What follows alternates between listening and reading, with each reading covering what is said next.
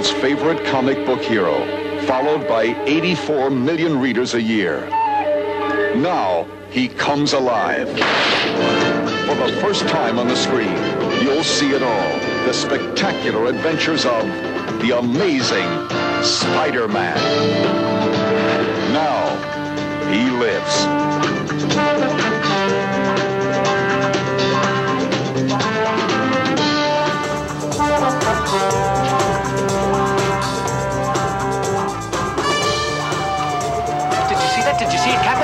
Spider-Man, the guy in the paper.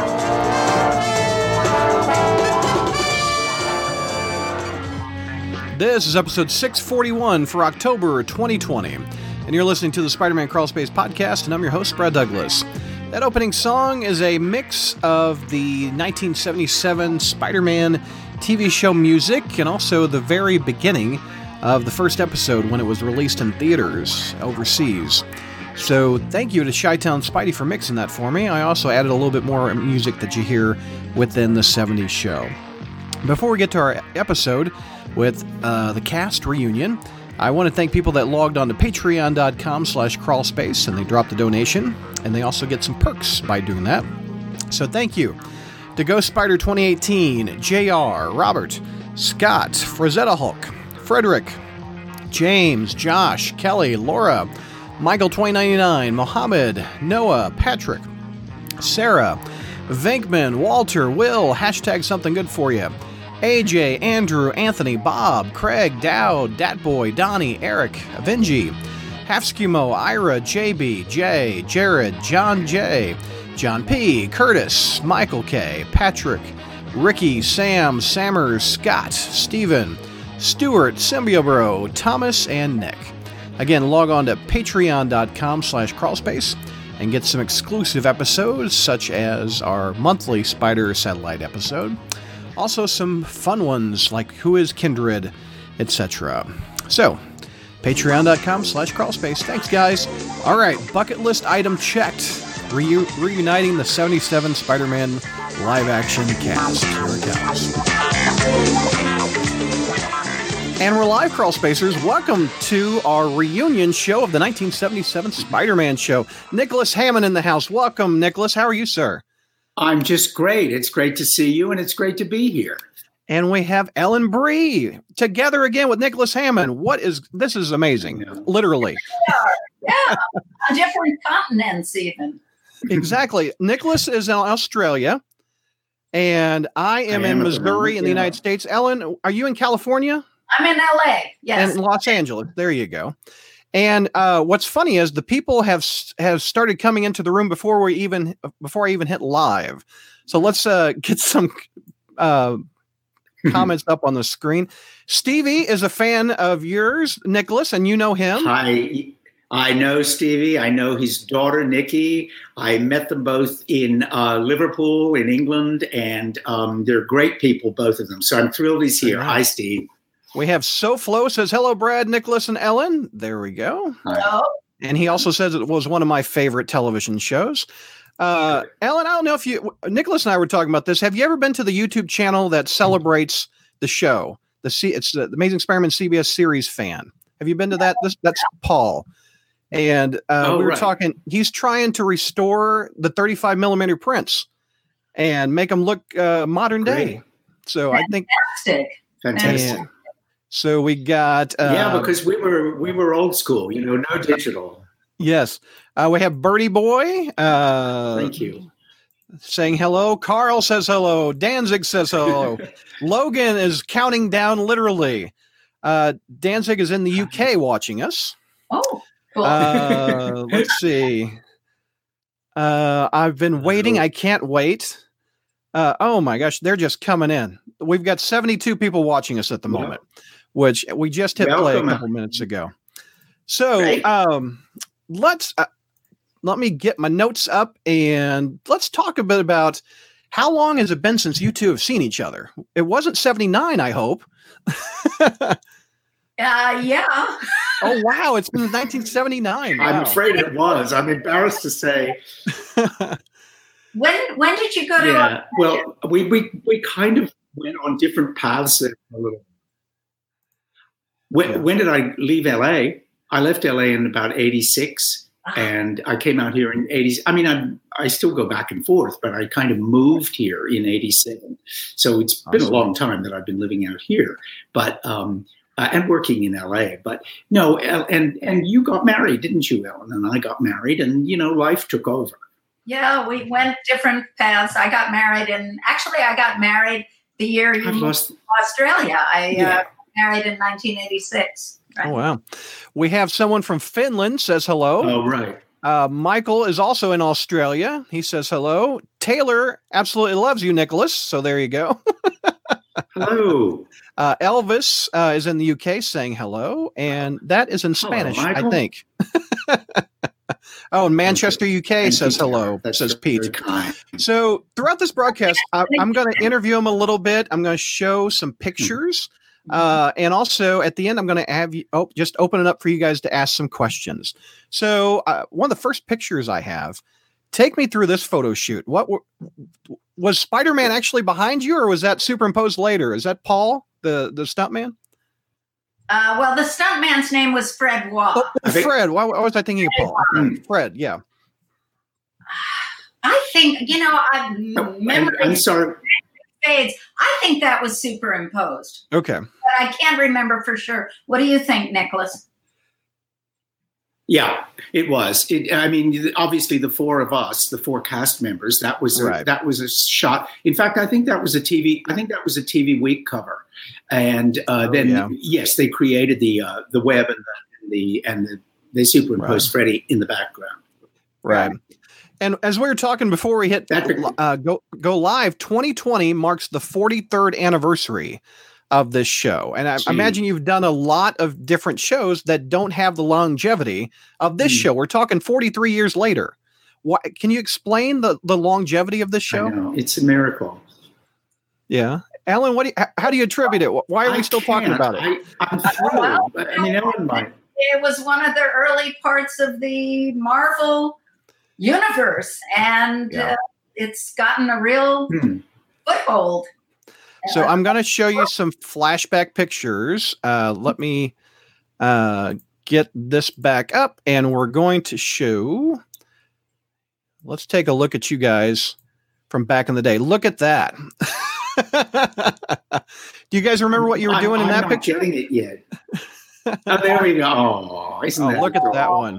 Isn't that adorable? Look at you, Ellen. And you here are so gorgeous, Ellen. You are. here still is some so more. gorgeous. Here's color. So, I think Oh, we yeah. were in New Oh yeah, They flew us back to. We were shooting. I think that was in New York. LA. We were- but we had some sequences that we were shooting in New York Right, um, because that's where the show was supposed to. right. Uh, that's where the series, Yeah. where Spider Man was, and they did a lot of publicity shots back in New York. That, oh, we look Yeah. adorable. so I know, we did. We did. It did. when I, I I actually recently over the last month or two I've been I watched all of them on YouTube because they aren't on DVD or Blu-ray or whatever streaming. So one of my biggest questions is why was Peter Parker so oblivious to Julie Masters? I mean, she would have been the perfect girlfriend. I uh there's the first appearance Ah. you guys were flirty. So look at But that. You, You, got, this, you guys this- look at all that. right. Well, I'm going to answer that for you. Okay. Yeah. Can you see that? You were block. She But was blocking your shot, and then you that I- blocked hers. Right? We were competitive. It's I think. I think. Yeah. I think it was the thing. I mean, you know, there was a fundamental thing. Yes, we were competitive with our job, but at the same time, you know, it was that unresolved sexual tension because Hmm. Peter had this thing where he could never let any girl get that too close to him because it would put her in danger. He could never reveal the secret, you know, of who he really was because the minute some girlfriend knew that, the bad guys would be targeting her. Yeah. And so it was that thing that he had to live with. He was clearly attracted to Julie, Yeah. and that attraction sometimes, you know, took the form of of bristling and sparking with each other competitively. But I Mhm. think, I think throughout the whole series, and it was true with, you know, I mean, there was Joanna Cameron, and there was Lisa Eilbacher, and there were other girls where you thought, oh, Mhm. maybe this will be the girlfriend, Rosalind Chao. Yeah. But always at the back of it, you know, in my mind anyway, I was always thinking, you know, if they go back to Peter's place, she's going to see the suit hanging in the closet.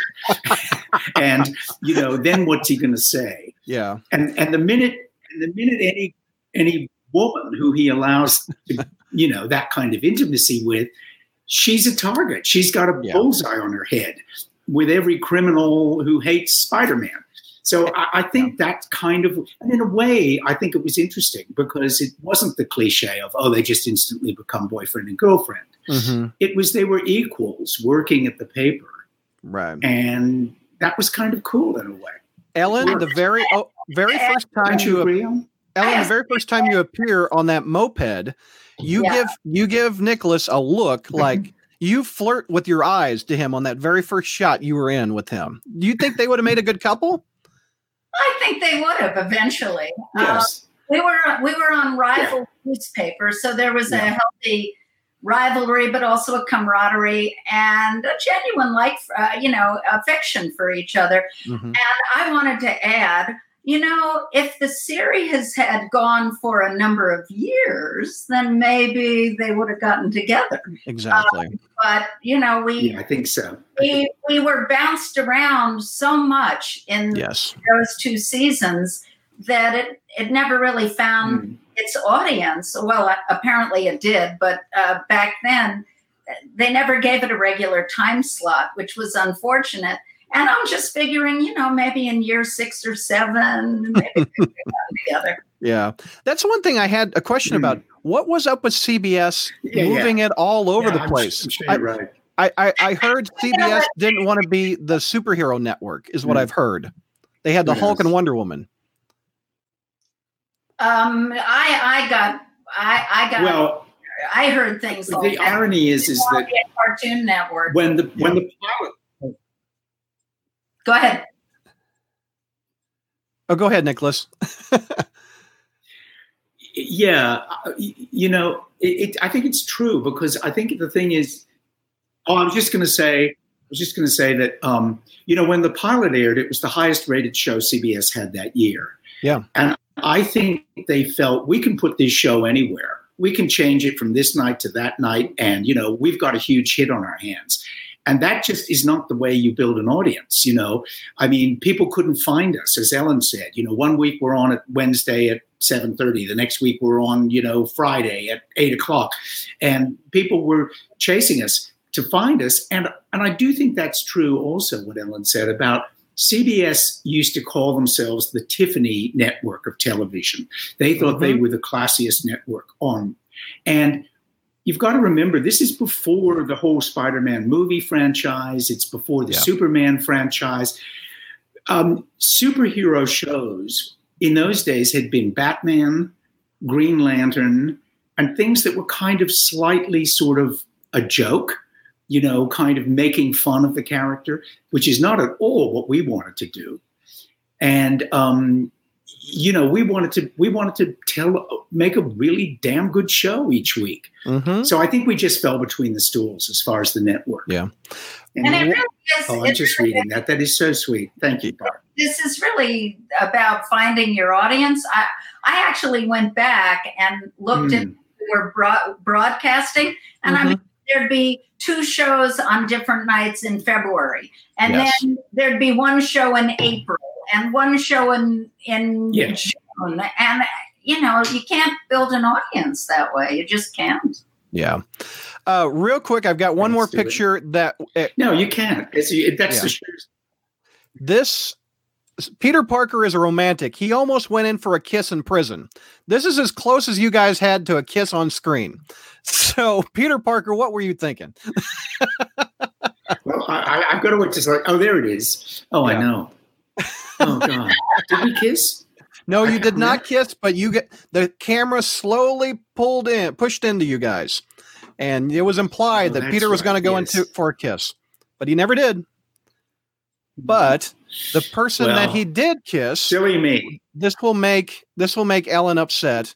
You went to oh. Hong Kong and kissed Rosalind. What Oh, happened? Not fair. Not fair. and, and you know, Roz and Ellen live within a few blocks of each other right now, which is what's so funny in the neighborhood I used to live in. So, you know, what goes around comes around. And Rosalind's a marvelous woman and a great actress herself to this day. Yeah. She's in Mulan, you know, the new big uh, Chinese movie. You know, she's yeah. a lovely girl.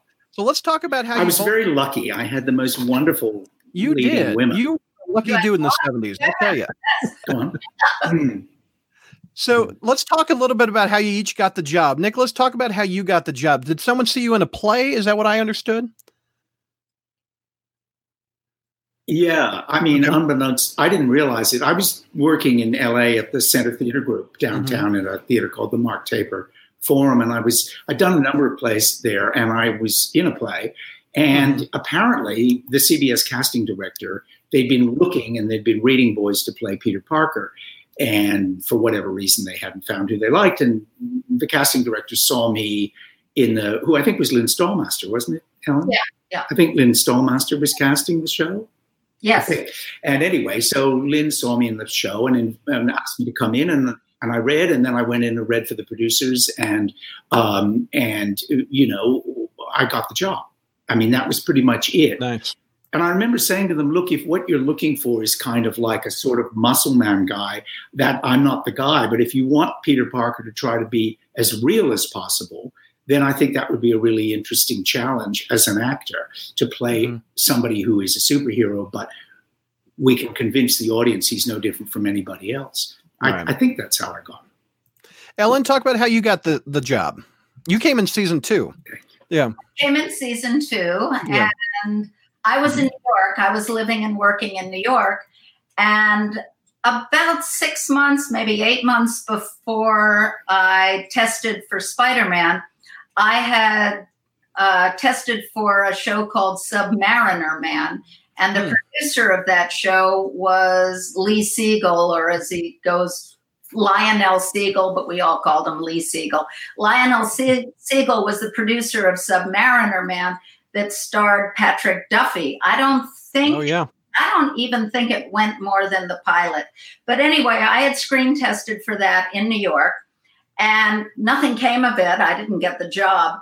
And out of the blue, um, Lee Siegel got in touch with my representative and said that he was now, this was probably about eight months later, that uh, he was now the line producer of Spider Man.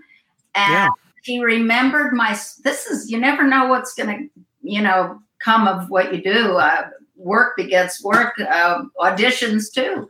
I did the screen test for um, Submariner Man, and Lee Siegel had remembered that screen test and liked me. Didn't feel I was right for that. Felt I was dead right for the role on um, Spider Man. And out of the blue, he called me in. I flew to. They flew me to L.A. to screen test, and yeah. actually, Nicholas um, did the screen test with me. Oh, that's funny. That's so cool. Yeah.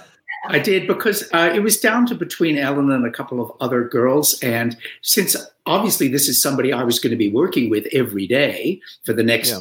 As Ellen says, who knows how many years, I wanted to be, you know, I, A, I wanted to be able to be as much help as possible and let them audition with the real person rather than with some reader. And yeah. B, I wanted to sense the chemistry. And there was no question that Ellen was, without a doubt. Everyone was mm-hmm. they were all good actresses, but there was a there was a there was a naturalness to Ellen and a yeah. realness to Ellen. You know, there was yeah. nothing kind of Hollywood or uh, you know, she was like a real young woman who you right. absolutely would believe had that job at that newspaper and deserved the job. So it, it, there was no question, I don't think, in anybody's mind uh, among the finalists right. as to who it should be. De- mm-hmm. Delmo actually is bringing up something I was going to ask you, Ellen. You were the stunt woman for Margot Kidder in Superman 2, and that was before Spider Man. And I actually have a picture of you with uh, Margot Kidder. You fell on that that apple or that, on that uh, fruit cart. Yeah, I did the stunts for Margot Kidder. Yeah, in well, it's very specific. I did the stunts for Margot Kidder in the New York sequences okay. of Spider-Man One and Spider-Man Two. Oh wow, that's So- crazy. I Yeah. I watched know this that. scene recently on uh, DVD. So did you hit the awning and then flip on the on the vegetable cart or fruit cart? How did, You wow, that is that is a fall, girl. I don't see how you did that. Well, there's, Impressed. there's no also doubt. Very interesting camera angles. What happened Yeah. was they had the awning. I jumped. It was really like a flip. I, I had done tumbling um, in school. And I jumped out a window. Well, it was scaffolding. I went from the scaffolding, jumped onto the There you go. Another picture. backflip. Uh, I mean, did a you know forward flip onto the fruit cart and actually um, i'm pointing but see the guy right uh, between me and the car uh, yeah, that guy right here. that guy there Yeah. okay that was the stunt coordinator who, who was uh, who they dressed up as the push cart the fruit cart Oh, There. but he was actually the stunt coordinator and he was spotting me so oh, if you fell out, yeah. So, and also, just so you know, it was all s- scored fruit. In other words, cut up, chopped up fruit, so it was soft. And the push Oh. cart was mostly made of balsa wood. Oh, oh, Oh, and this guy over here in the um, in the foreground, this guy. uh, you can see on the back of his T-shirt it says "Stunts." I think it said "Stunts Unlimited." Okay. one who was up there on the scaffolding with me with the Wow. And as I went down, he had a pole, which you can see in his Yeah. hand. He depressed the awning, so it made it look like you know my whole body was falling into the awning. But in fact, I I was flipping off the scaffolding into the uh, push cart. I think these are these extras are legitimately frightened of your stunt over here. not only that, when I actually when I saw these photos the next day, because it actually made you know this was all done in front of the New York Post, which they did a mock-up at, at, Yeah. as it was the what the daily the Daily Bugle. I No, think. Planet, Pl- Daily Planet, That's right. The Bugle was on Spider Man. Oh, we were the bugle. Yeah. uh, the Daily Planet. It was the New York Post building, so they were covering this Yeah. very heavily, and it. Th- There were a series of shots here that ended up on the front page of the New York Post. And when I saw this photograph, I thought, oh my God, I almost missed the mark. Yeah. I think everyone was generally, genuinely terrified. Luckily, I So, was. since we're on we're talking about stunts, uh, I was going to do this a little later, but I've got pictures. Is this you, Ellen, running from a bear in an episode? The bear is over here. Over. Yes, yes, that's the Kirkwood haunting. Yeah. Are you? Is that I you? That's so. not a stunt double. That's me. So tell me, is that? A, tell me how that stunt went down. You were running from a bear. I think it's me. I remember that whole thing, and I remember running. Yeah. And uh, in that particular There episode, bear there. I think they pat, you know, they sort of spliced it in. yeah. Oh, well, I oh, let me pan. Well, there's the bear. Here's the bear back here. I just need to sk- pan. There's the bear. What? I'm trying to remember that. Yeah. And and in that particular episode, I'm calling it the Tiger King episode because uh, at one point, Spider-Man gets a branch and he whips a tiger. so that was the As you do. As you Yes. do. I mean, Actually, you're you're jogging my memory. I believe there was a, a an animal handler yeah. said, and although it was a bear, I, I do remember this. It was a bear, but it wasn't a ferocious bear. And oh, it was- Still, it's a bear. but actually, I had a very healthy lead. Oh, okay. Still. But it, it, it, it looks scarier than it was. Oh, it, it's still a bear. But you know, the funny thing about those when they have those animals, wild animals, as Ellen says, they you know they've got a wrangler, and these animals are supposedly trained, and they're trained for the movies. Yeah. But what always happens is like I've done them with lions and you know tigers and things, Oof. and they say, look, this this lion, you know, he's like a pussycat. He's the nicest animal in the world. You Mhm. can you know lie down next to him, all that. Then they get t- ready to do the shot, right? Yeah. suddenly the whole crew has moved like into the next into the next zip code behind Yeah, you. exactly. And you're going, oh, oh right, okay, it's just me and the lion now. Which one's the sucker? Yeah, you know. so we, we talked a little bit earlier. The fans, the fans are still talking about this. I have some pictures of fan stuff that they've done, and feel free to share any funny fan interactions. Uh, this is you, Nicholas. Look at that. I think that Ah, looks yeah. cool. Uh, this cool. this is your costume, recreating Yep. the first appearance of Spider-Man. That's fantastic. Uh, some There's fans have drawn artwork. this. There you are. Oh, whoa, is my chin that big? I knew it was big, they, but they used Jay Leno's on that one. Yeah. They've created action Good for them. figures of you. Look at your belt. Look at your web Oh, shooter. yeah. Uh, you've got this. This piece of art I think looks really cool. Look at that one. Look at Oh, you. yeah. Gosh, these people are—they're so creative, aren't they? And They're- I don't know if you've you know Funko Pops, but they even made you a Funko Pop. This is No, a I custom. didn't. I'd love to have one of those. Yeah, Isn't it cool? It looks so cute. Oh, so, have are you guys had some Bless fun fan interactions over the years about I'll Spider-Man? let you go first, Ellen.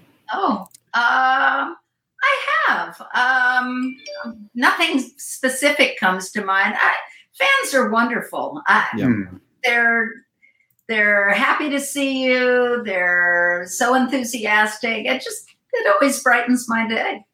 I Yeah. I always love interacting with fans, Right. and um, Hmm. I've never had anyone be inappropriate. Everybody's really just happy to to meet you and and hmm. kind and excited, and it's it's definitely a, an upper. Well, yeah, no doubt. It is. Nicholas, talk It- about your fan interaction. Well, it's the same as Ellen said. I mean, it, it, it's wonderful to think that when people come up and say, when I was a kid, you know, I used to get excited watching that show, or now I've shown it to my kids and they're they like watching it. It just gives you, you know, it makes you feel great to think that you were involved in something that, as you say, even all these years later, um, manages to give people pleasure and and it, it's remarkable to me that you can still be in an airport or in a shopping Mhm. mall or walking down the street and someone will go, "Oh, Peter Parker," you know, you think, "Really, you still remember that?" And they do, and and it is great. And I've I've had a few over the years that have, you know, I mean.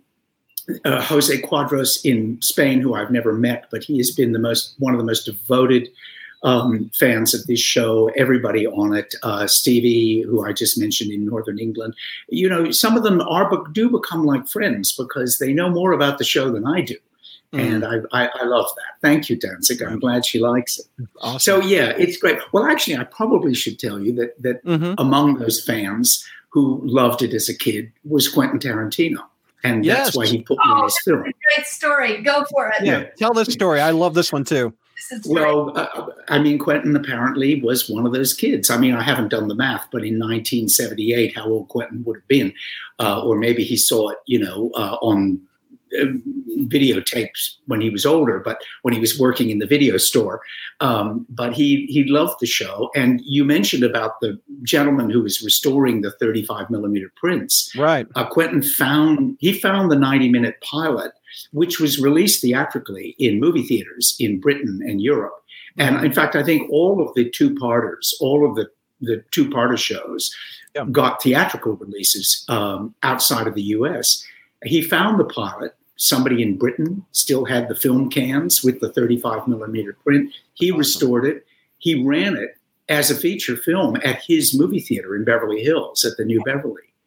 And his people got in touch with my manager and they said, Look, Quentin would love to meet him. And I said, I'm a huge fan of Quentin Tarantino's. And so I went to LA and he flew me there and we met.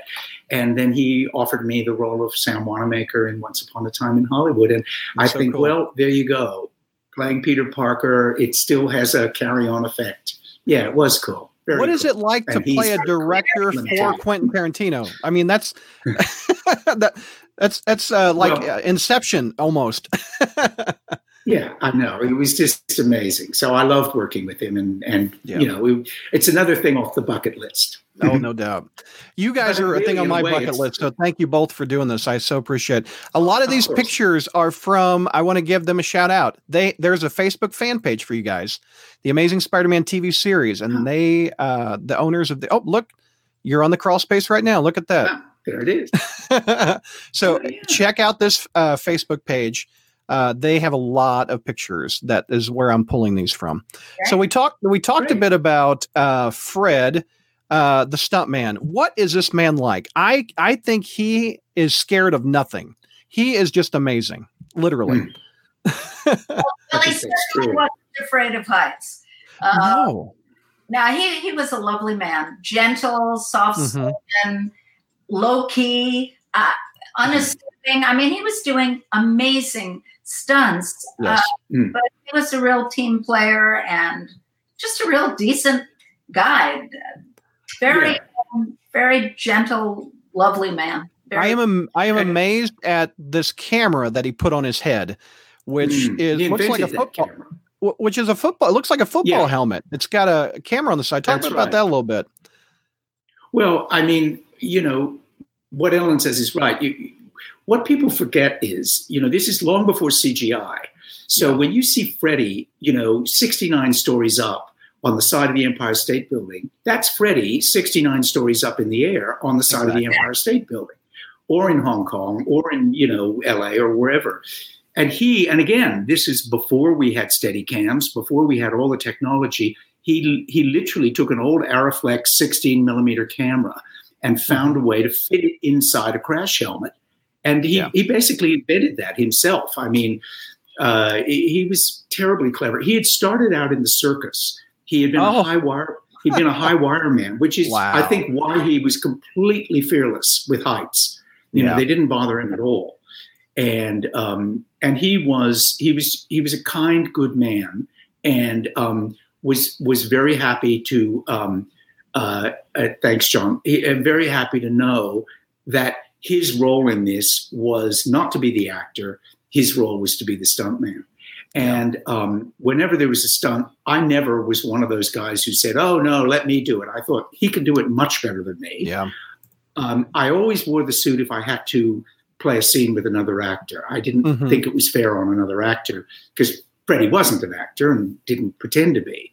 And so, I mean, if you ever see me in scenes with Ellen, for instance, where you see Ellen talking to Spider Man, that's me, Yeah. you know, uh, uh, or, or whomever he might have had to interact with, you know, in that way. But Fred was, a, he was a terrific guy. Yeah. Yeah. He- Ellen, talk about your interactions with Fred. Did you have some scenes with him? Um, well, as Nicholas just said, when when Julie Masters was interacting with Spider-Man, Yeah. I was interacting with Nicholas because Nicholas wore the suit for Right. Hmm. acting scenes. The strictly stunt stuff Freddie was doing, um, and we weren't really involved in that.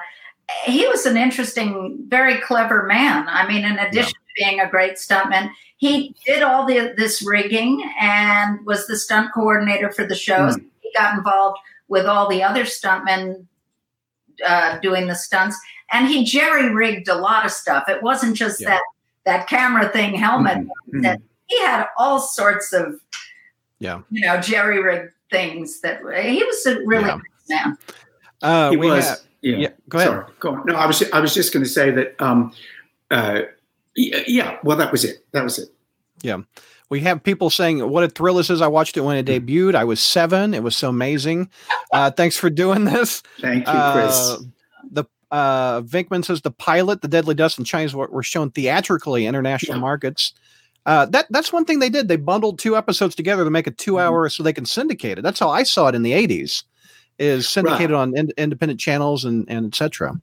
There was So- a show that they didn't do that to. It was an uneven number. So Yes. a lot of people, I don't think, have seen The Captive Tower, uh, which was the first show I did. Oh, It didn't Yes. get bundled because you know it was an uneven number of, of episodes. That uh, Captive Tower is on YouTube, and I call that your Die Hard episode. Someone takes over a building, and it's a smart building, And that's the first scene where you roll up on the moped. What was that moped like, by the way? oh, it's fun. Yeah. I. I'd never been on a moped before, and I'd never. I certainly had never driven one. It was it was terrifying for about five minutes, and then it was a lot of fun. And Nicholas, I, I, I think I might know my cars. Was that a was that a Chevy Nova you drove around in? I think it was. It was Okay. something very modest. I know. It was the idea that you know. I mean, Peter didn't have much money. You know, after all, he's Yeah. still living with Aunt May, and um, yeah, yeah, it, it was. It, that was the other thing to try to make it look real. It was, you know, you figure, okay, a guy who's putting himself through college by getting a job at a paper, Yeah. he's not going to be driving a flash car and wearing expensive clothes. You know, Right, he's, exactly. he's got the one corduroy jacket that he wears in every single episode. Yes. so I wanted to talk about uh, your guest stars and also your series regulars, and talk about him. He was a great J. Jonah Jameson. I mean, sure was. I just uh, Robert F. Simon. Mhm. He talk a bit about what it was like to work with him. you know, he was terrific right from Mhm. the first minute when he came in. He didn't Yeah. do the pilot, but he uh, but, but he came in for the series. And you know, I've seen Bob on old movies now, and I wish I'd known more about his career when he Yeah. worked with us because he was such a fine actor and he had such a great catalog of work he had done before he came in. But he really was, in a way, he was kind of like the anchor, you know, in that office, and we all had great respect for him. And, and he was just a kind of terrific man. You know, I, I- I'll say this about all of them. I, I was incredibly lucky because, you know, when you're playing the lead in a series, the, the hours are hugely long and the, the strain is great. And I was so well supported by Ellen, by Bob, by Michael Pataki, by, by uh, Chip you know, it, it was a terrific team. I don't remember you. You might, Ellen. I don't remember any time ever that there was a disagreement, that there was a problem, that there was a drama on the set by the you know the actors. There was no. Very There was happy no there. Yeah, yeah. It was. A, it was. It was just a really, really great atmosphere. So it was a. Yeah. It was really fortunate because you know, it's not easy. I mean, as we were saying earlier, you've got a network breathing down your neck every week, you know, and I'll have your head on a silver platter. Yes, thank you, Lee, for reminding me of that. That was funny. And didn't he deliver it brilliantly? Yes. I And love you guys who remember our lines. One of my favorites was in both seasons, Chip Fields. Talk Hmm. about her. I, I just adored her in the Yeah. show. Well, I mean, let's just first lay it on the table. It was one of the first times that an African American woman had been given uh, a series regular on on a primetime television series. Yeah. And you know, um, Diahann Carroll had done a show, but to in- include Chip. A, she was extremely good in the show, but also Yes. the fact that it was colorblind casting. You know, she wasn't playing someone who was there because she was African American. That wasn't an Mhm. issue. In fact, it kind of never even was referred to. She Yeah. was just there because she was damn good at her job at the Bugle, you know. So in some ways, it was kind of, you know, it, it- it was very sort of enlightened um, message sending. Also, the other thing I'll just say about Chip is that I don't know whether she brought them in or whether she just helped it, but the show had a larger African American audience than practically any other show at that time of young African Americans. This Mhm. became clear to me when I was asked to go and speak at some inner city schools in LA, Mhm. and the excitement of black and brown kids at seeing Peter Parker opened my eyes to the fact that I thought I've always had this idea that because when he's Spider Man, he could be anything. He could be Right. any color, he could be any race. That I Mhm. think maybe it was easier for kids who were not white to identify with Yep. than maybe some of the other superheroes. It's just a gut instinct. But again, Chip would have contributed to that Mhm. because she would have made sent the message that we are all welcome here in this world. Yeah, it, And- it's often been said that full head, that the whole head is covered, the whole body's covered. You can't Hmm. tell what color Spider Man is, so right. everybody can relate to that. So That's it's right. universal. I think um, true. You also have uh, Michael Pataki I, Mhm. I hear he was funny. he was a funny dude. Talk about, about him a little bit. Michael Pataki was a wicked man in, in the best sense of the word. He was incredibly funny. Yeah. My gosh, he could make me laugh. And um, yeah, he was he was a terrific Captain Barbera and, Yeah. and very funny all the time. He's obviously told me something right then and there that's kind of unless that's a scene from oh no, that must be a scene from the show. You, you have a slight head tilt, like you just heard a dirty joke. I don't know. Yeah, well, and that might entirely be true. or let's just say a slightly risque one. Let's Yeah, no doubt. And he didn't come back. He was in one episode in season two. I wish he would have stuck around in season. Yeah, too. I don't know why they didn't. I, I, they Yeah. shifted the storyline a little bit away from having just one policeman who was kind of involved in every case and Yeah. opened it up more. Yeah, but look Right. at Chip. I mean, wasn't she different? Yeah. Um, I also have found in and doing research for this, there is a strong Mash connection to you guys to that show. So Robert Simon was Mhm. on Mash. Mhm. Rosalind Chao played Klinger's uh, wife in Mash. Oh. You you had um, Alan Alda's father. Al, uh, Robert uh, Robert Alda, yeah, Mhm. Alan Alda's dad. And by the way, I've got a, a funny picture. He comes on the screen just like a Bond villain. Let, let me see if I can find this picture. This he has two women giving him a bath in the opening. I mean, that is a Bond villain, straight up Bond villain. Oh, and that was that was uh i think the second episode. I have another picture of you and uh mr alda. There you go. Look at that. Yeah, yeah. that's a great picture of you That's it. too. I love that one. What was he like? Oh, he was lovely, and of course, you know, I was I was a fan of then of Alan Alda's as well, so I would Yes. ask him a lot about it. But I remember, I'm sure he wouldn't have minded me saying this because it was the character he was playing. But although he had a wonderful head of hair himself, Oh. that that gray in the front was all part of a hairpiece he, he Oh. wore to give him that great big sort of pompadour. And there's a scene in the thing where I actually had to kind of throw him up against a wall. And in one take, the hairpiece went flying in another direction. So, of course, we had to do that again. But he oh, was, Oh, and then we had Ted Danson who came in and did. And Oh. Ted Danson came in and did two lines. here He i've got a- i've got the picture of ted danson lieutenant. here, hold on i got it let's see there's ted danson he's only in it for a little bit but that's ted danson right there Yeah, and That's it was so crazy. before he really had. It was before Cheers. yes So yeah, he was, uh, and he that was his one scene. He came Yeah. in and showed me something. And You're- again, you're like- we were you're, you're hand, handing him a sheet of paper say go to nbc and audition for cheers is what you're saying to him right there Changed- changed his life. uh, let's see. Uh, who else did I? Oh, the other connection to MASH was one of your uh, villains in um, the episode called Wolfpack. Alan Ar- Arbus, is that how you say his name? He was the Arbus, psychiatrist in MASH. Oh, that's right. Yeah. Yeah. So you have multiple MASH people that were in your show. Well, I guess CBS was probably just they were just cross pollinating between all Yes. the shows. Yeah, no doubt. I mean, the, the talk was always that if we went another season, that we were going to try to do something with Bill Bixby and the Hulk.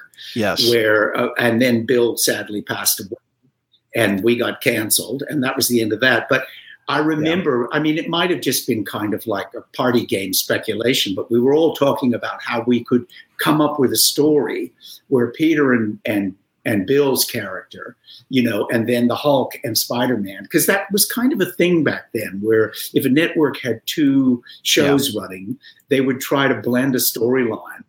Where, like, if Yeah. it was a hospital show and a cop show, you know, you Yeah. do the cop show, and then those characters would go over to the hospital show.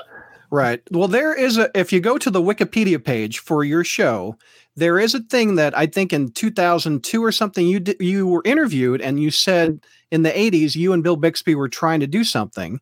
And uh, they also said that you might have had the black Spider Man suit because that right around that time, the black suit was introduced. Was that, did that ever get past the idea stage?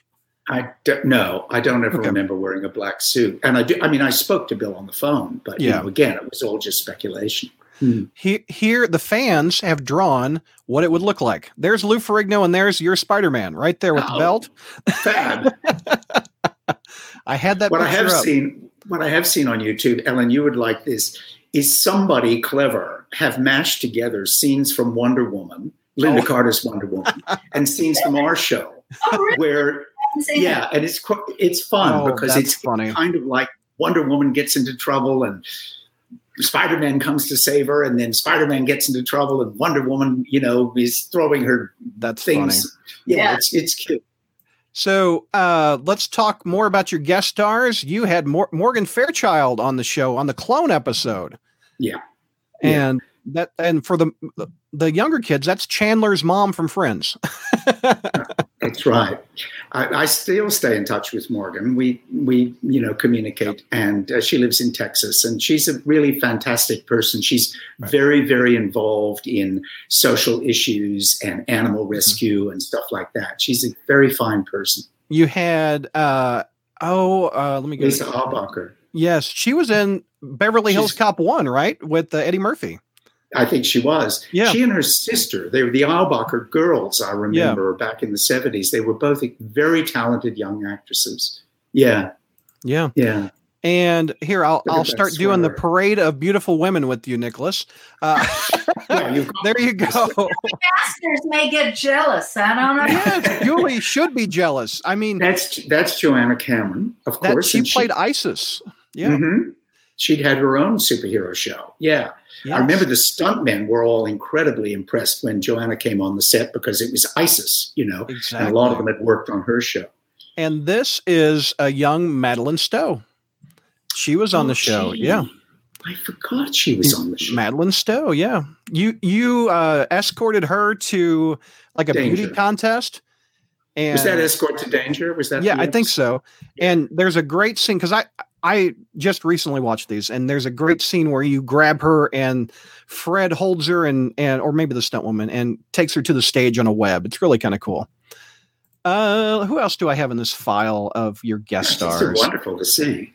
Oh, and along with the MASH connection, there is a Superman connection with Ellen. She was in Superman 2.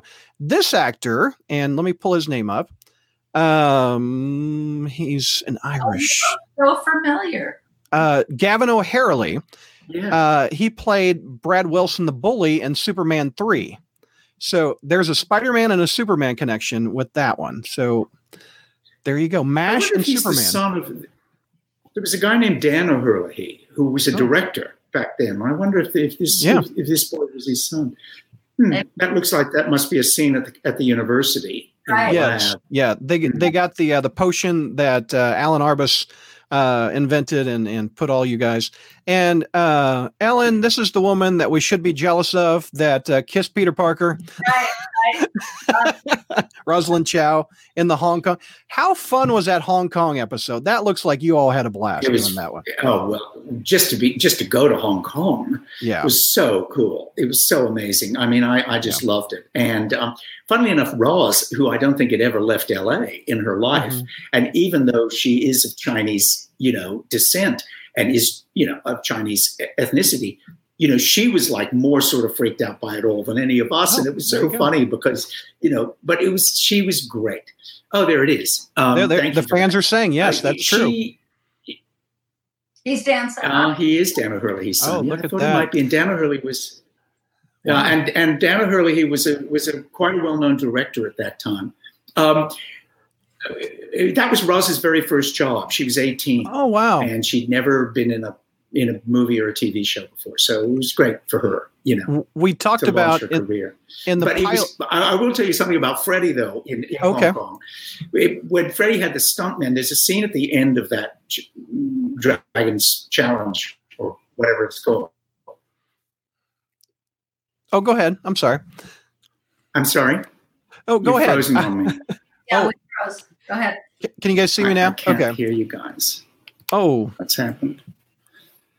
I can see you. What- What's happened here? oh, he's frozen. Can you hear now. me? Yeah, I can hear you. Yeah, you're back now. You're moving. Okay. All right. Um, There you go. in in Dragons, yeah, in Dragons Challenge at the end, there's a scene where I'm I'm not sure if you guys can hear me. Okay. We can. All right. We got you. Um, anyway, there's a scene on the water, and all these stuntmen have to fight, and it was supposed to, it was like a kung fu fight, and at the end, I, I, am not sure whether you guys are hearing me or not. I'm going to let you. We talk. are. We are. No, we we can hear you. It, it's, You I think it's hear buffering. At, at the end of the Yeah, we can we can Um, still hear you. can't hear Yeah, you. they. can- Oh, we just lost him, Ellen. Oh, he's Well, the fans are writing. We can hear you. Do you know how to get him back? Well, he's got the link. Hopefully, we can um, get him back in a second. Okay. Uh, all the fans are like, "Oh, here he comes! Okay. Here he comes! Okay, there you I'm are! back. You're, you're back! Hey, Look, look at all the fans. They're like, "We can hear you! We can hear you! We can hear you!" Oh, thank you, thank you all. I couldn't anyway. I'll very quickly tell this story, but but it's just funny because Freddie Freddie had all these fantastic local Chinese kung fu guys for this fight, and he had Okay. he had you know choreographed this amazing fight. Takes place on a huge Chinese boat right on the edge of the water, and so these guys are tough. You know, they're really tough. Chinese kung fu guys, and they're fighting away and fighting away. And then they get towards the end, and Freddie said, okay, this is the spot where I beat you and I kick you off the boat, you go in the water. And they all went, no way am I going into Hong Kong harbor. It was like Yeah. nothing frightened these guys except getting in the water of Hong Kong Bay. Wow. So they, that that they would not do. So we had Yeah. to get somebody else to do it. But yes, Logan, Spider Man is back. He is back. Yeah. yeah. The, was- that water. doing all of them. Yeah. I've seen that scene. There you go. yes. Uh, we also had a recasting of J. Jonah Jameson, David White, right there. Mhm. Talk a bit about that, Nicholas. He, did he did he get sick or something between the pilot and the first season? Um, I think he did. And as Yeah. a matter of fact, Thayer David, who played the bad guy in the pilot, who was a wonderful actor, he Yeah. passed away after the pilot. He wasn't well at all when we did it. That's right. Mm-hmm. Um, this gentleman, um, he, he, I believe he did die as well Yeah. between the pilot and, and the pickup for the series. And you also had multiple Aunt Mays. So you had that Aunt May in the pilot. That's right. Uh, uh, Je- Jeff Donnell. I, I don't. I've never heard of a woman named Jeff. Is that? Do you know if that's true? I don't know. and No, your I s- second remember. Your second Aunt May is right here, Irene Tedrow. Irene, Irene Tedrow, who was Tedrow, also yeah. on, she was also on uh, The Waltons, I believe. Oh, She- okay. There I think she was, yeah. I mean, she was quite well known for Yeah. other work she had done before this. Uh, yeah. Yeah. I mean, I think if you Google Irene Tedrow, you'll see she has quite a quite a credit list. And Hilly Hicks played Robbie Robertson, which Mhm. I wish he would have came back in the Bugle. I liked him in that role. Yeah. I mean, that's a Spider-Man comic book character right there. So that would have been cool to have him, yeah, Yeah. It's lovely to see them all again. isn't it? Though. But Mhm. again, Ellen, you could have easily been Gwen Stacy or Mary Jane that just worked at a paper. I'm just saying, you, your your chemistry between you and Peter Parker is is what they have in the Maguire movies, and they have them in the Andrew Garfield movies. The love interest. I mean, you could have totally done it if they just would have changed your name to Mary Jane or Gwen Stacy. It would have been perfect. Well, I wish. Yeah, I know. Uh, Now, as, as Ellen said, if only we had another season. If, if only we got one. one or yes. two more seasons. I had a funny uh, situation with the first show we did, which Okay. I believe my first show was Captive Tower. Yeah. And the big bad guy in that was an actor named um, Nicholas Coster, uh, who's done a, a, a lot of work. And he was also a regular for Oh, yeah. years Costa. on all my uh, all my children. And I, the first day he shows up, I'm like, Nick Coster. Nick Coster, in addition to being an actor, taught me how to scuba dive in the Columbia University pool in New York City, and was Oh, a scuba instructor. And we were in LA uh, doing Spider Man, and he was the bad guy after me. It was oh, that's pretty crazy. That that's funny. my I've- scuba instructor. Well, he that- tied you up and put a he tied you up and put a gag in your mouth. I remember that. Speaking of, I've got pictures. Uh, Julie got uh, tied up a lot. Yes. Let me see if I can did. find the pictures. I, I, uh, let's see. Is it? Nope, it's not there. Ah, bondage. Oh, well, I thought I had pictures of you all that you guys were talking about before we got on the air. Uh, you, uh, you two, and Chip Fields were tied up in a in a shed or something. Really fun episode. Yes. Yeah. I, And if I could find it, here we go. Got him. Got it. Okay, let me show you guys. Yeah. Yeah. There you go. That's what we were talking about right there. There we were. maybe some maybe some of the people watching remember. Yeah. Yes, and here is again tied up. anyway, oh, uh, let's see. We got Sean saying thank you all for the childhood memories. Uh, Now, thank you, Sean. Wow. In fact, should we take some questions if anybody Sure. has any? Sure. questions. Why don't, why Let, don't us we? hear. Uh, a lot of people are asking about the rights of the the DVDs and the VHS, etc. Are do you guys know anything about why they haven't released it on DVD? No. I have no idea. And everybody, including Quentin, asked me that. Yeah, I I wish it was was out. Uh, here we go. Yeah. John has a question for Ellen about Saint Elsewhere, I- by the way, which is on uh, Amazon Prime, by the way, which I've been streaming it. I, I love that. After, uh, but the awesome portrayal of Ellen played in Saint Elsewhere after ASM of the nurse turned vigilante rapist killer is powerful television, and I remember it to this day. Bravo, Ellen. So you Well you, done, you, Ellen. you took him out, didn't you? Yeah. Um, I uh, what what was it? I I shot him in the balls, but just to be sure, I then shot him in the heart.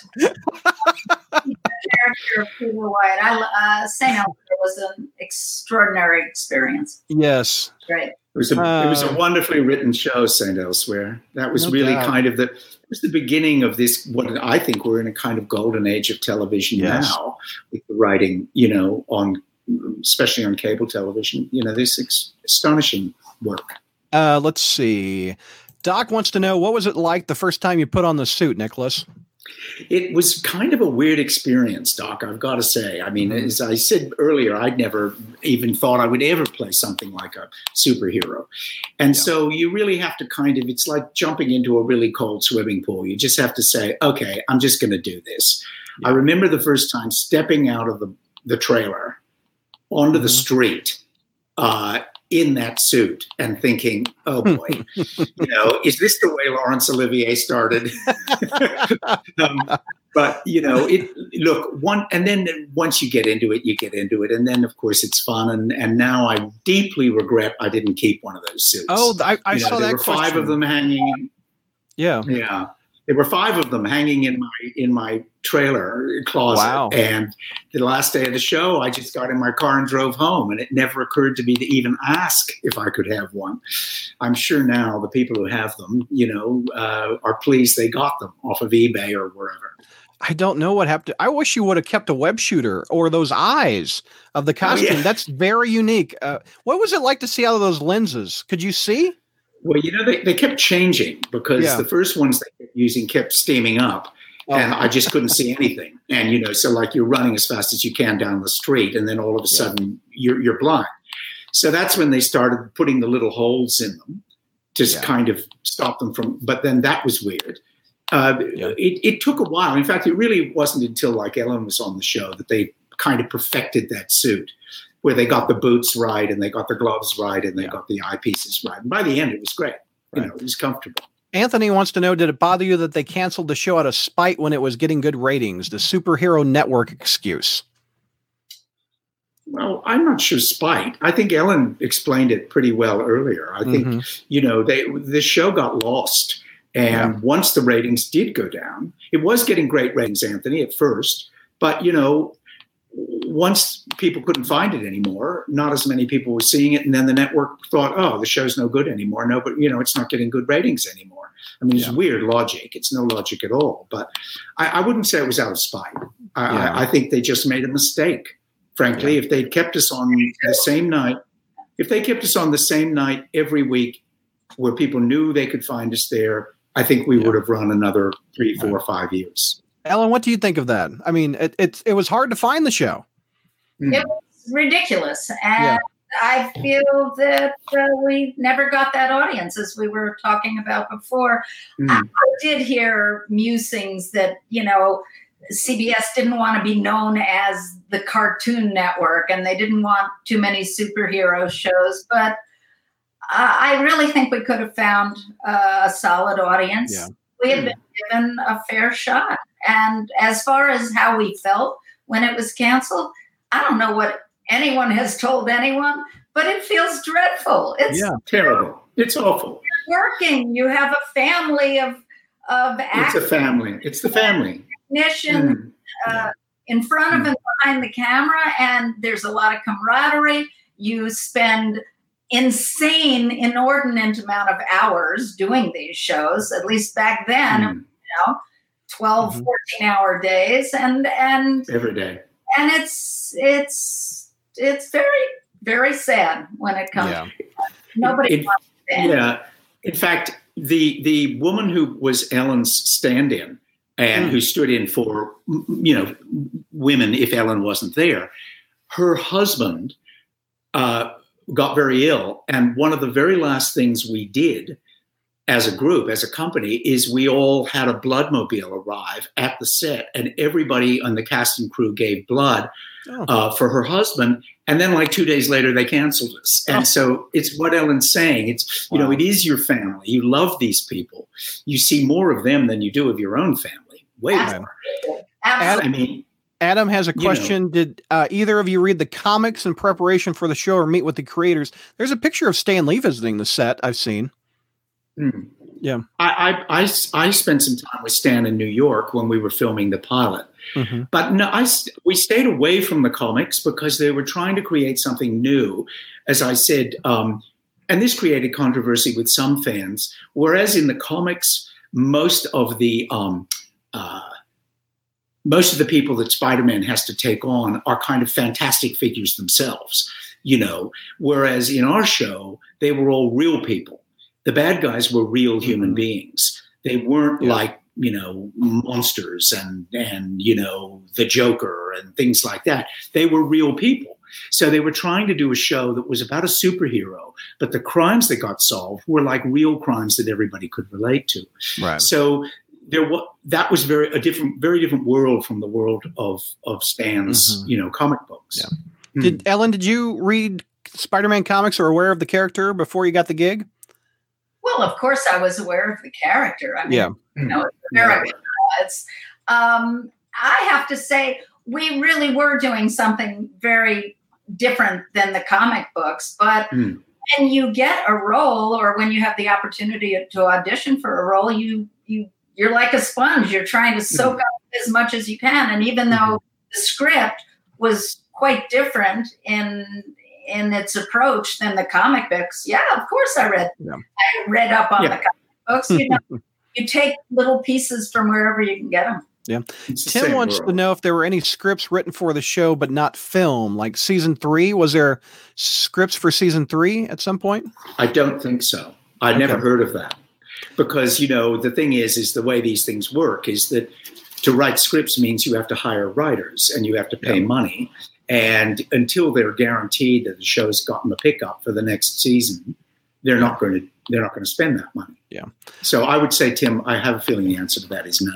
Oliver wants to know if uh, had the series included any classic Spider-Man villains, what would who would you have liked to seen on the show?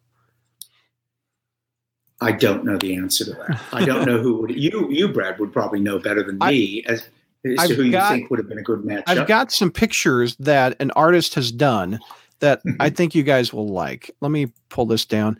They uh, drew you with like the Green Goblin, like the Rhino here. Oh, yeah. so so there's like Doc Ock and there's Kraven. I think that looks like uh oh what's the actor Charles Bronson. I think that looks like Oh, Charles right, Bronson. does, yeah. but uh there's that's where I got the Hulk. You could have met Adam West, but you I remember you talking you didn't want it to be campy in the beginning. I like, know that was that's what was in everybody's mind. Yeah, So we, you know, I mean, Batman was great. What Adam West did was great for what it was. CBS was determined not for it not to be a send up of Yeah. Spider-Man. That it was Yeah. going They- to try to had- have the integrity. they had Frank Gorshin as one. Green Goblin. If you but he was he was he was the Riddler, so that would have been a little, very similar. Yeah, Uh, yeah, let's- yeah, that would have worked. Uh, let's see. Let's take some more questions. Uh, Ellen, was your character very jealous of Peter? What do you think she wants to date him?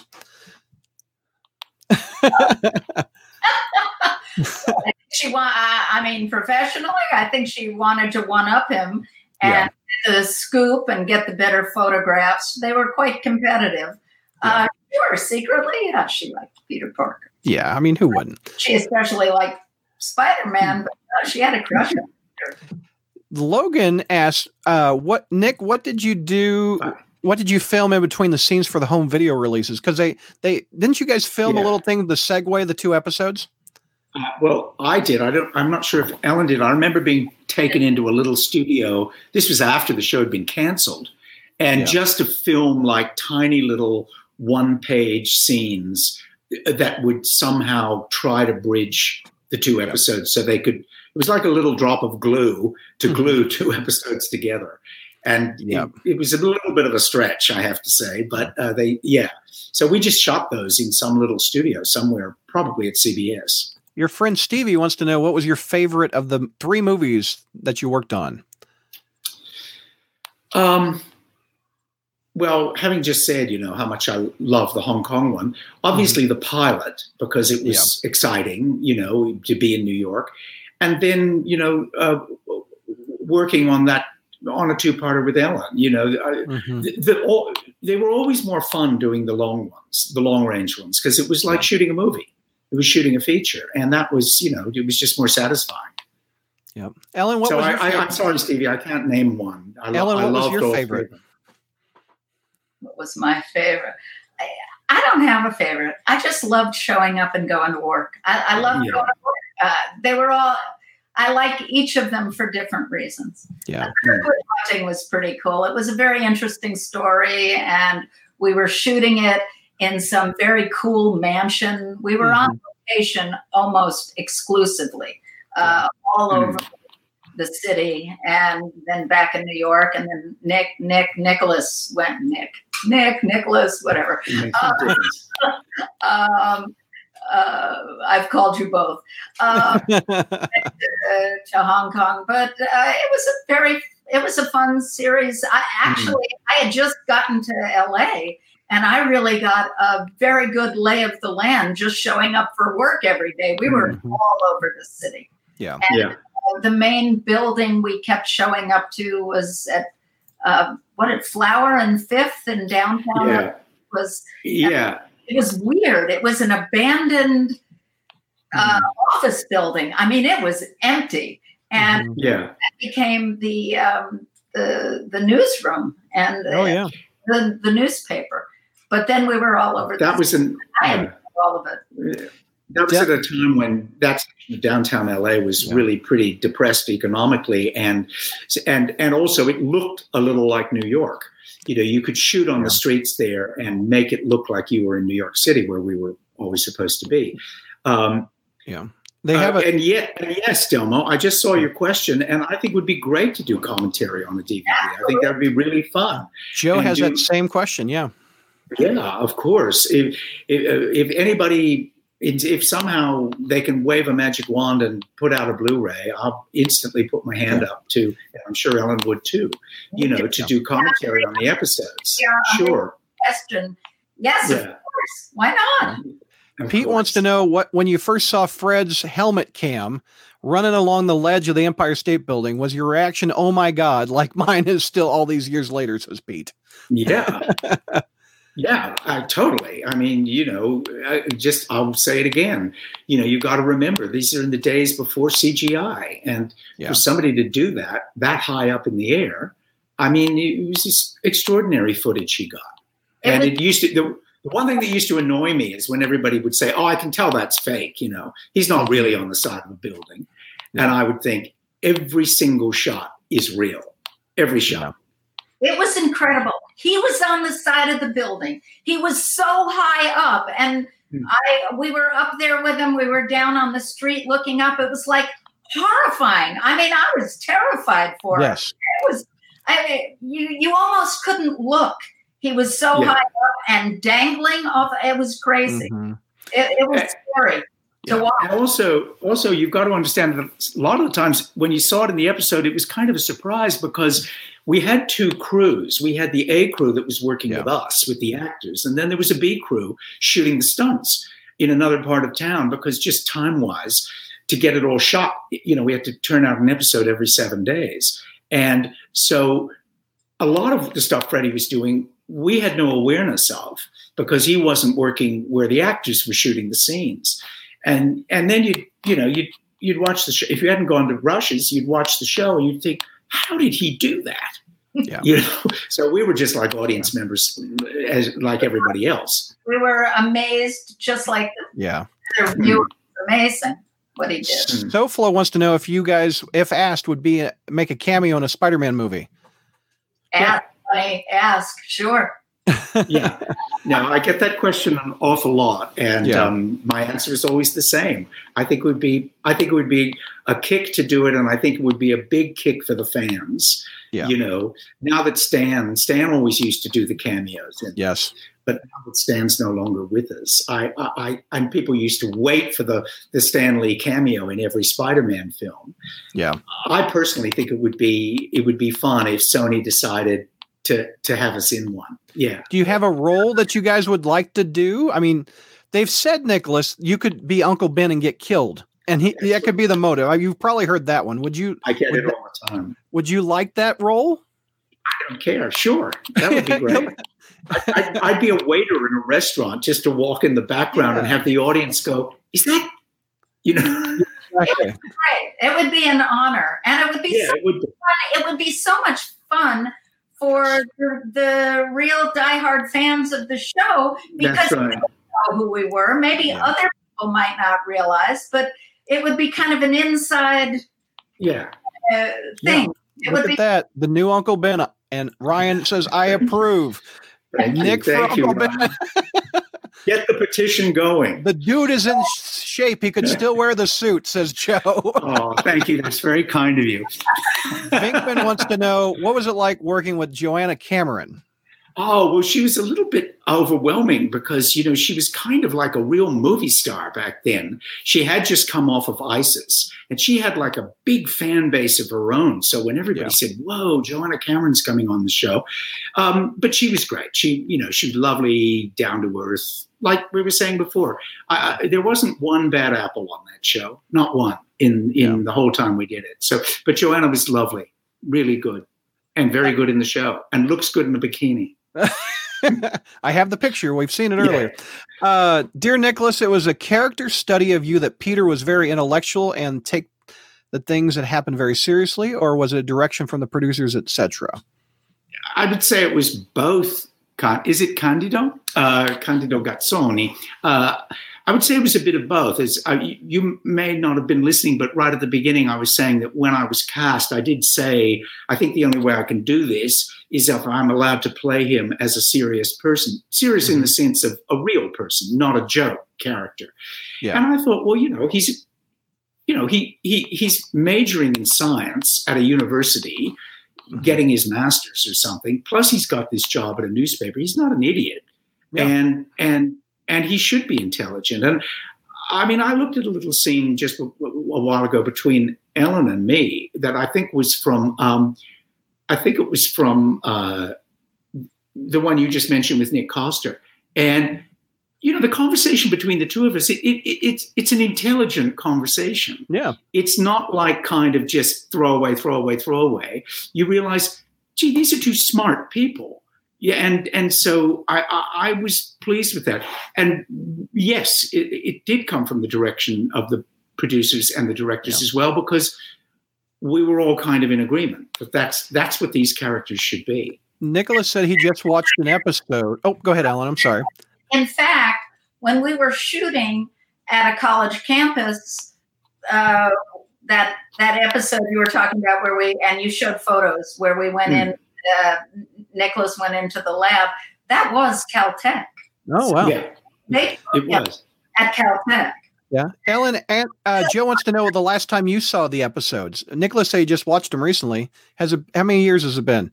Um, no, I watched them about uh, Uh, well, last year I did uh, I did an interview for um, for Joe Stuber, who's asking this now, and I watched. Oh, there you go. so I watched some of the episodes last year, Yeah. and um, I liked them. I liked. It's a miracle that they hold up the way they do. I think. Yeah. You know, I mean, They hold up.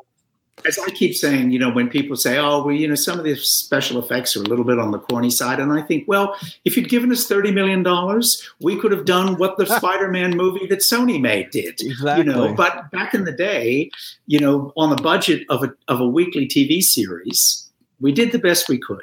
Yeah. Jove wants to know about props. Did you get a web shooter? You didn't get the suit.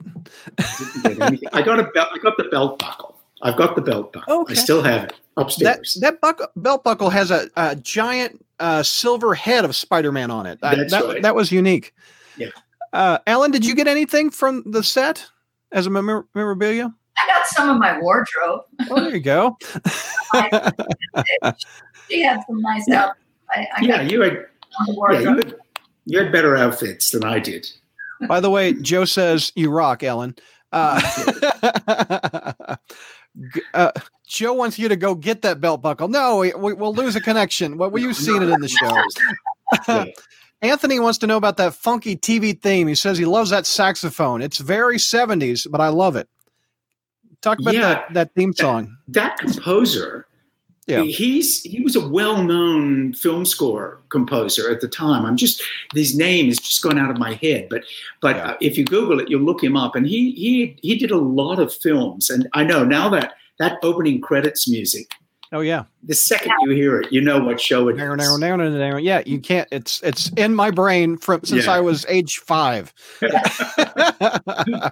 uh, there, I can't find it, but several people were asking if you guys have seen the Spider Verse movie, where there's multiple Spider Men in the dimensions, and you two could totally do voice acting in the cartoon of the '70s Spider Man. I mean, would I that be haven't cool? seen it but that would be cool It's That the would be very only. cool. I haven't seen it, but it sounds cool. Yeah. It's Yeah. the only Spider-Man movie that's won an Academy Award. It was Best Animated Feature I'm gonna have for to try I think to last that. year. if it's on netflix i'll have a look I, Yeah. I think it is Netflix. So Well, uh, will watch it. Spider Verse. Type that into search and you can watch it. spider-man in the spider-verse yeah it. It won an Academy Award. So uh, the theme song is awesome. There's been some remasters and orchestral versions of it made by fans, and it's an underrated gem. yes I would agree. I think so too. Uh, Thank you. Danzig says you're stunning, Ellen. Isn't she gorgeous? and Sean says they hold up because the performances hold up. I would agree. yeah, thank Uh, you. Yeah, well, that was the idea: was to have the acting carry the show rather Yeah. than have the stunts carry the show. You know, Joe, Joe has the composers there, Stu Phillips and Dana Kaproff. Dana Kaproff, That's the Yeah. one name I was thinking. Yeah. Oh, the same guy did Knight Rider. That's a that's a memorable There theme song too. I didn't know. Mhm. Hassan says yes, Spider Verse is on Netflix, so you guys Thank can you, check Hassan. it out. Thank you. We'll watch Uh, it. Thank you, everybody who's watching. By the way, Yeah, I was going to say, you know, you were asking us a question before about what's it like to interact with fans. Well, you can Yeah. see it's delightful. It's Look. wonderful. Yeah, they love you guys. well, they're, they're, they're you know they're wonderful for us too. It's lovely. Anth- And- Anthony wants to know: Did it bother you they tried to pass off L.A. as New York City? Did they well, do in that? Well, but yeah, I mean, the Okay. show is supposedly Peter Parker lives in New York. The Daily Bugle's in New Right. York, but you know the the reality is, and I mean, it wasn't just our show. You know, NYPD Blue. You know, lots of TV shows. Yeah. Uh, they will shoot. You know, West Wing. They will shoot in L.A. and then they go to whatever city they're supposed to be in, and they shoot a lot of stock stuff, and then they integrate the stock footage into the various episodes. You know, I mean, even shows with much, much bigger Yeah. budgets than ours, like West Wing. They Yeah. shot the whole show in LA, but then they'd go to Washington, D.C. for a month and just shoot, you know, hours and hours of footage that then they can integrate into all the episodes. So it's Yeah. it, it, it's not bothering because that's just the way it is. That's the way television Uh, works. We talked about Fred, but Pete says that Nicholas, you were on the railings of the Empire State Building, the 86th floor Observatory in the pilot, and I stood in that Hmm. same spot in 2010, and my knees were like jelly. What? Tell me about that. What was that like? yeah. that- well, again, you know, I had the suit on, and I, as I recall, oh, well, I did have the suit on, and um, I mean, yeah, but you know, you, it's where the it's the observation uh, deck where people go, and it's you get right to the edge, and I, I, I'm not great with looking over, you know, the top of a 110 story building, but Yeah. you just you just grit your teeth and do it, you know, Yeah. and and so yeah, for that for that scene on the top of the Empire State Building it was Freddie going up and down the side of the building, yeah. but it was me up on the uh, on the top. Yeah, There's no way.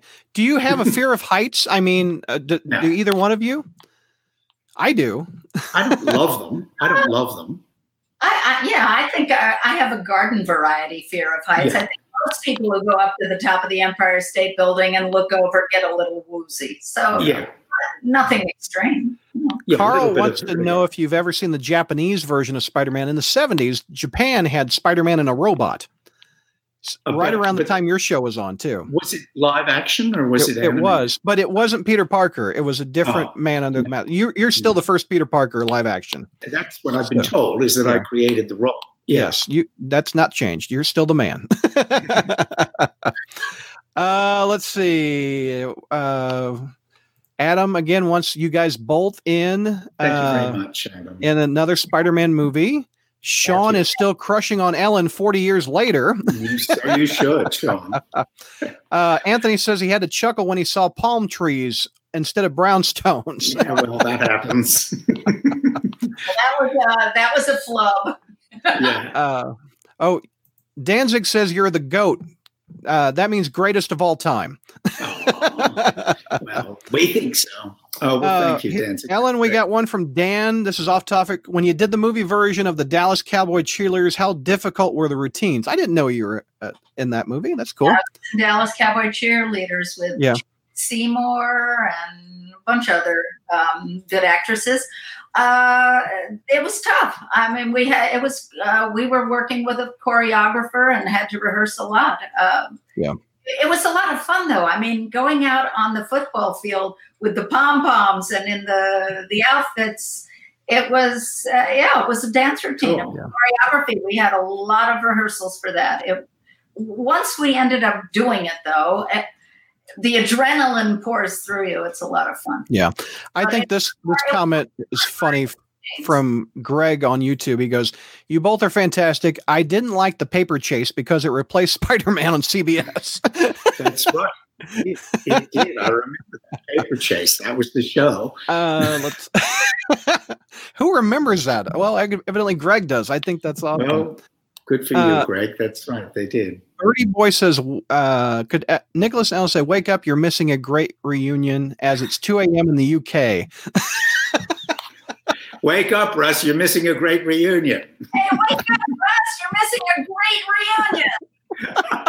I'm Uh, impressed you're up at two in the morning to Aga- watch us. Again, Well says done. Joe, in the absence of an official home video release, this is amazing for us fans. Thanks. So, uh, and here you go. Danzig wants to know: in an ideal world, how would you have ended the show, or where are are you two together forty years later in that universe? I hope so. Well, we're here today. Yeah, yeah. Maybe they would have. Maybe they would have had a child, and the child would have inherited the superpowers, a girl or a boy. There that would go. have been kind of cool. there is a then- Spider Girl. There is a Spider You know, Girl. You see, Yeah. that could have been could have been interesting. Yeah. You know, Uh, oh, Oliver wants to, The, the, the true thing is, how would we have liked the show to end? We didn't want it to end. exactly. No, you- Oliver has a, has a Brady Bunch question. Would Doug Simpson and Peter Parker get along? I think Peter Parker was much nicer than Doug Simpson. Doug Simpson was a jerk. I mean, after all, he, he dumped Marcia Brady. I mean, that that Who there does ought to be laws against that. You know, you need to go to jail for that. That's like burning the American flag. Dumping Marcia Brady. Come on. Uh, I know, but she did deserve it. I might say that's a whole other conversation. But Uh, that's I, so. I'd say Peter Parker it, would not have gotten along with Doug Simpson. He Yeah. wouldn't have liked Doug Simpson. um, there, there's several questions asking about Stan Lee. Uh, did do you know if he liked it or didn't like it, the show, or if they took too much liberties by taking Uncle Ben out of it and replacing it because Uncle Uncle Max was mentioned. Uh, do you guys have you heard? Because there is some changes to the show. I mean, the your motivation to be the hero isn't because your uncle died; it's because you got bit and you wanted to do good. Hmm. So, did did you ever hear Stan upset with that, or I didn't. I have Okay. heard. I have heard those stories that that you know he the, the show didn't live up to what he wanted it to be for whatever because and I guess because it was different from the the character he created. Yeah. I think this is. I think it's a common situation that if a writer writes a book or an animated book or something, and then it's adapted to film or television.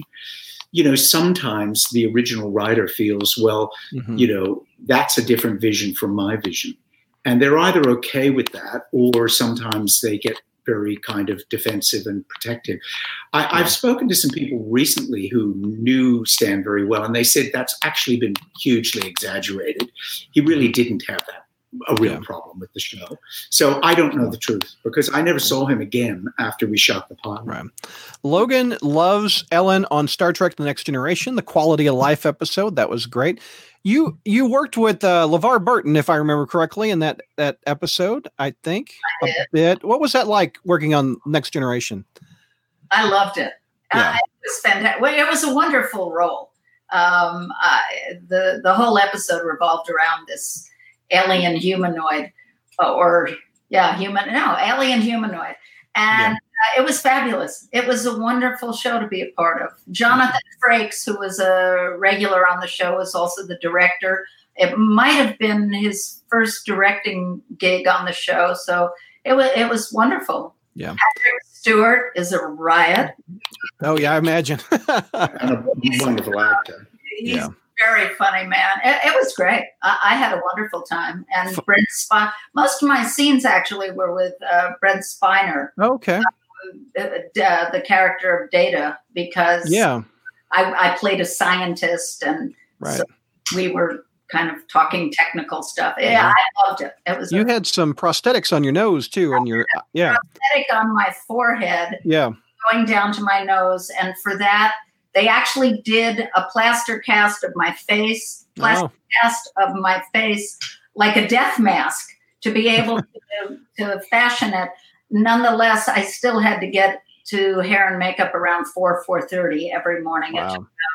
four hours to put that thing on. It was Wow. It was fabulous. That that's a great show to be a part of. Dan is petitioning Marvel to put you two in Spider Verse two. Uh, there was another one that said, "Has uh, Kevin Feige ever reached out to you guys over the years to be in the Marvel, the modern Marvel movies as a cameo?" No, No. no Uh, Fuzzy Da- here. Fuzzy Dan wants to know your favorite role you've ever played. who's that to Uh, both of you, feel free. Oh. Um, go ahead, Ellen, because it'll take me a minute to think.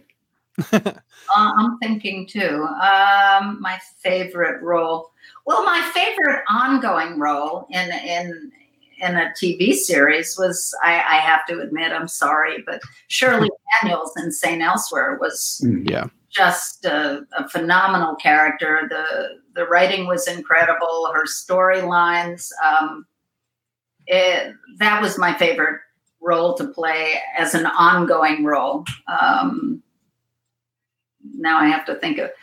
Oh, I don't know. I, I working. I um I played I played a character in a in a feature called Esther Hobbs on a feature called um, The Lost and Found Family that Oh, was fun to play and it, it shot in Georgia. Um, so I spent a month in Georgia, that month and a half in Georgia. That was fun. And there was a they're they're streaming Saint Elsewhere, like I said, on Amazon Prime, and I recently watched that over the summer. I'm I'm up to season two. I haven't seen you kill the rapist yet, which is going to be epic. But there's a scene with you wanna and see how. that what that's a quote, isn't it? I can't wait to see you kill the rapist. But um, the there's a scene with you and Howie Mandel where someone passes off Howie Mandel as his aunt that he very rarely meets, and you and Howie Mandel had a good chemistry, and and that was a funny scene to do. So it's it's know fun. To, I knew Howie so long ago that he wasn't phobic about hugs and shaking hands.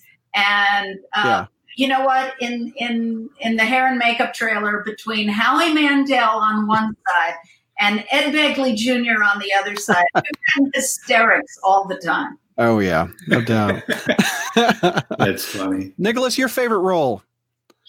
Gee, um, they're kind of like you know your kids. You you can't really pick a favorite. I mean, you, you love them all for different reasons. I think, or most of them anyway. Um, I, I loved recently playing Sam Wanamaker in Once Oh, Upon yeah. a Time in Hollywood. I love playing Friedrich von Trapp in The Sound of Music.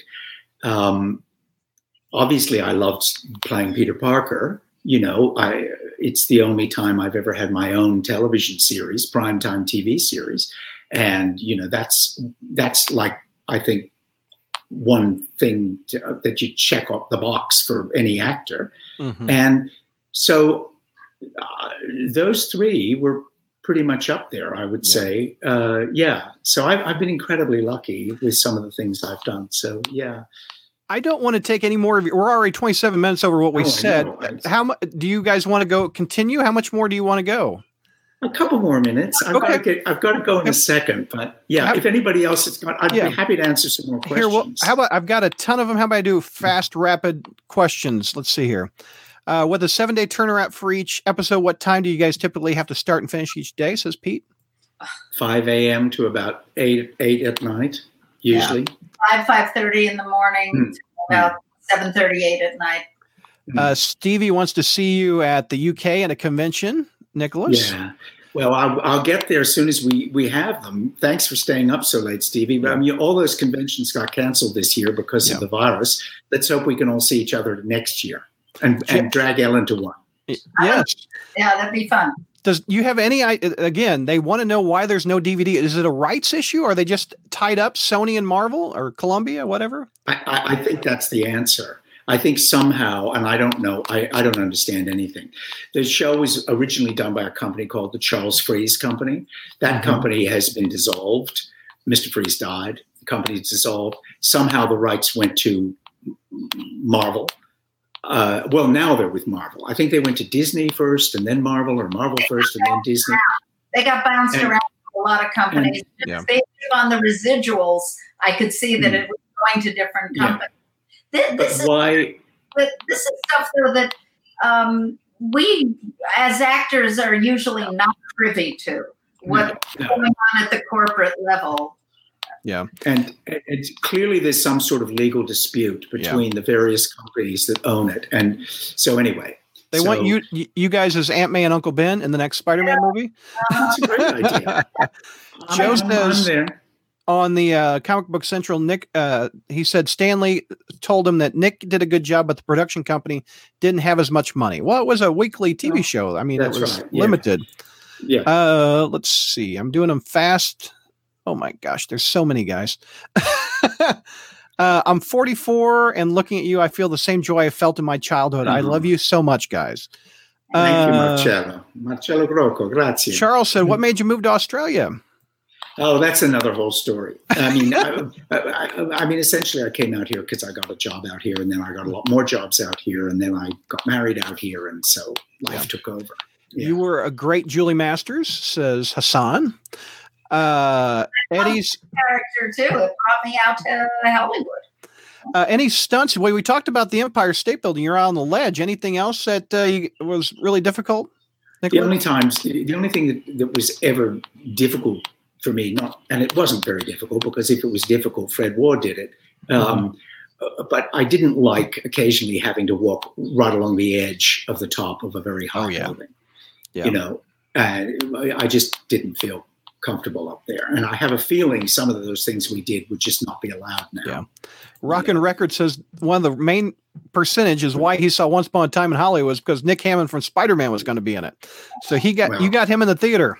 well I, i'm sorry leo and brad couldn't do it for you but i'm glad i did and Margot.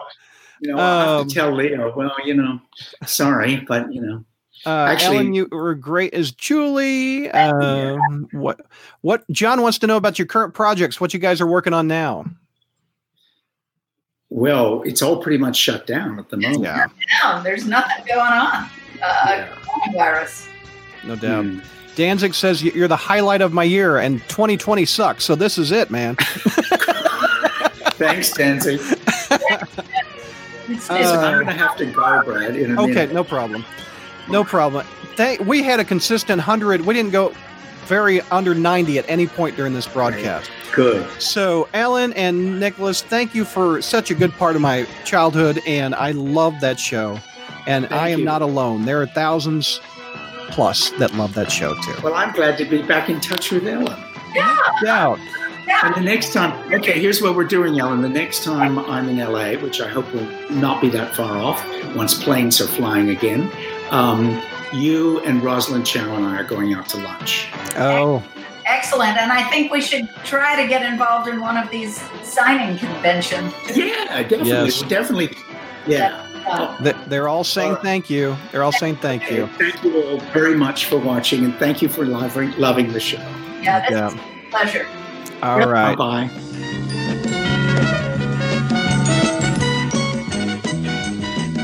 That's a wrap on that episode. I hope you enjoyed it. I know I sure did. Both Nicholas and Ellen were so nice to talk to us.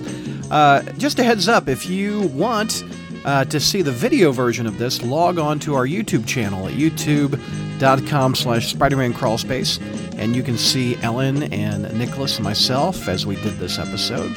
Uh, I show a bunch of pictures, so it's kind of cool to see that in person. Also, I want to remind you about patreon.com slash crawlspace. The funds that go there help support the website and help provide videos and MP3s and podcasts and our website and our social media, etc. It helps pay the bills for all that stuff, which is not cheap. So you also get some perks when you sign up for patreon.com slash crawlspace. So thank you to everyone that's done that, and everybody, thank you for listening. I appreciate it.